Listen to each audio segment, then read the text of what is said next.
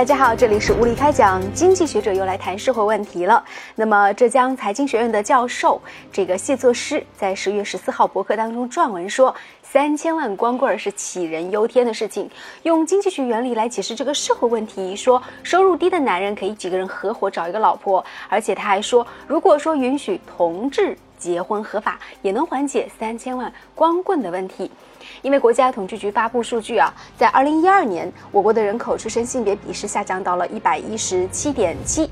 有媒体就说，我国是出生人口性别比偏重最严重的国家，而预计到二零二零年，中国将出现三千万的光棍，引发一系列的社会问题。那这是浙江大学教授谢作诗。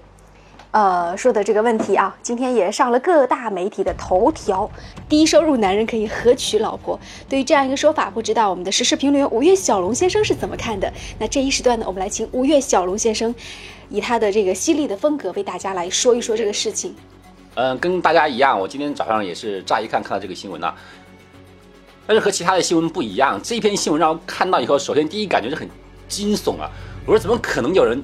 啊，提出这样的一个话题，这么一个不用脑子的话题，而且还是一个所谓的教授，是否在进一步想通过这个方式来证明所有的教授就等于不靠谱？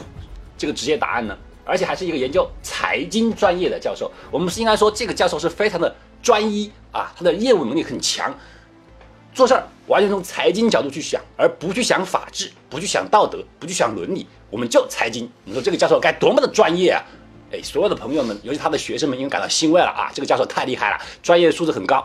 那么呢，我们就谈一谈，就从他的专业角度来，我们来分析一下。首先说，哎，我们说经济学，你现在第一谈呢，就是说呢，他最开始的一个忧虑点，就是说那个三千万的光棍儿是吧？哦，三千万的光棍儿，这个数量太多了，我们该怎么办呢？第一点就是说，我们可以啊共享是吧？你没钱呢，你就几个人娶一个老婆嘛是吧？好，那这个观念是不是就？另外想告诉我们一个问题呢，他说他是不是在潜意识里面是想告诉大家，哦，没钱我们就可以一起娶老婆。如果你有钱呢，啊，我如果有这个消费能力的话，是不是可以多娶呢？哎，三宫六院，哎，七十二妃，为什么？因为皇帝有钱的，是不是？他不可能说跟人家一起共享。那么教授这个提法是否为他自己证明了，对不对？那教授有钱嘛，大家都知道是不是？所以说呢，他跟别人说，哎，你没钱，你可以，哎，大家共娶一个老婆。我教授有钱嘛。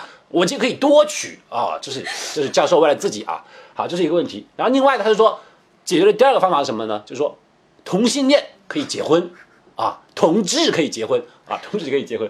但是问题是，他有没有搞清楚？如果他是一个财经学家的话，首先我们要分析数据，对不对？我们提到的三千万光棍提的是什么光棍儿？他说是男的多了，这个三千万是男光棍儿，对不对？你说女同性恋结婚，同性恋都是男的。女同性能不能结婚呢？如果女同性恋也来结婚的话，那把这个三千万的光棍变成六千万了，是不是啊？因为女的同性恋结婚了，是不是？那我跟谁结婚呢？那我该怎么办呢？所以说，这个教授，我说，既然是学财经的，你的数据分析能力竟然这么差，这让人觉得很惊悚。我们还不谈伦理，我们还不谈道德，是不是啊？我们还不谈那个女的愿不愿意啊？我一个女的，我现在几个人把我包了。娶老婆是花钱的事儿是吧？是买卖是吧？那你干脆应该提另外一个观点嘛，你直接就提个案例，你就说那个把那个叫什么妓女合法化，不就解决一切问题了？我要老婆干什么？我几个男人娶一个老婆的问题是干什么啊？我不为自己生孩子啊，我不为家里面打扫清洁，我就是为了几个人娶一个老婆。那你还不如直接把妓女合法化，这个事情不更简单了？好，感谢您关注收听这一时段的无理开讲。啊，欢迎大家在下方进行评论跟帖留言，就说到这里吧，拜拜。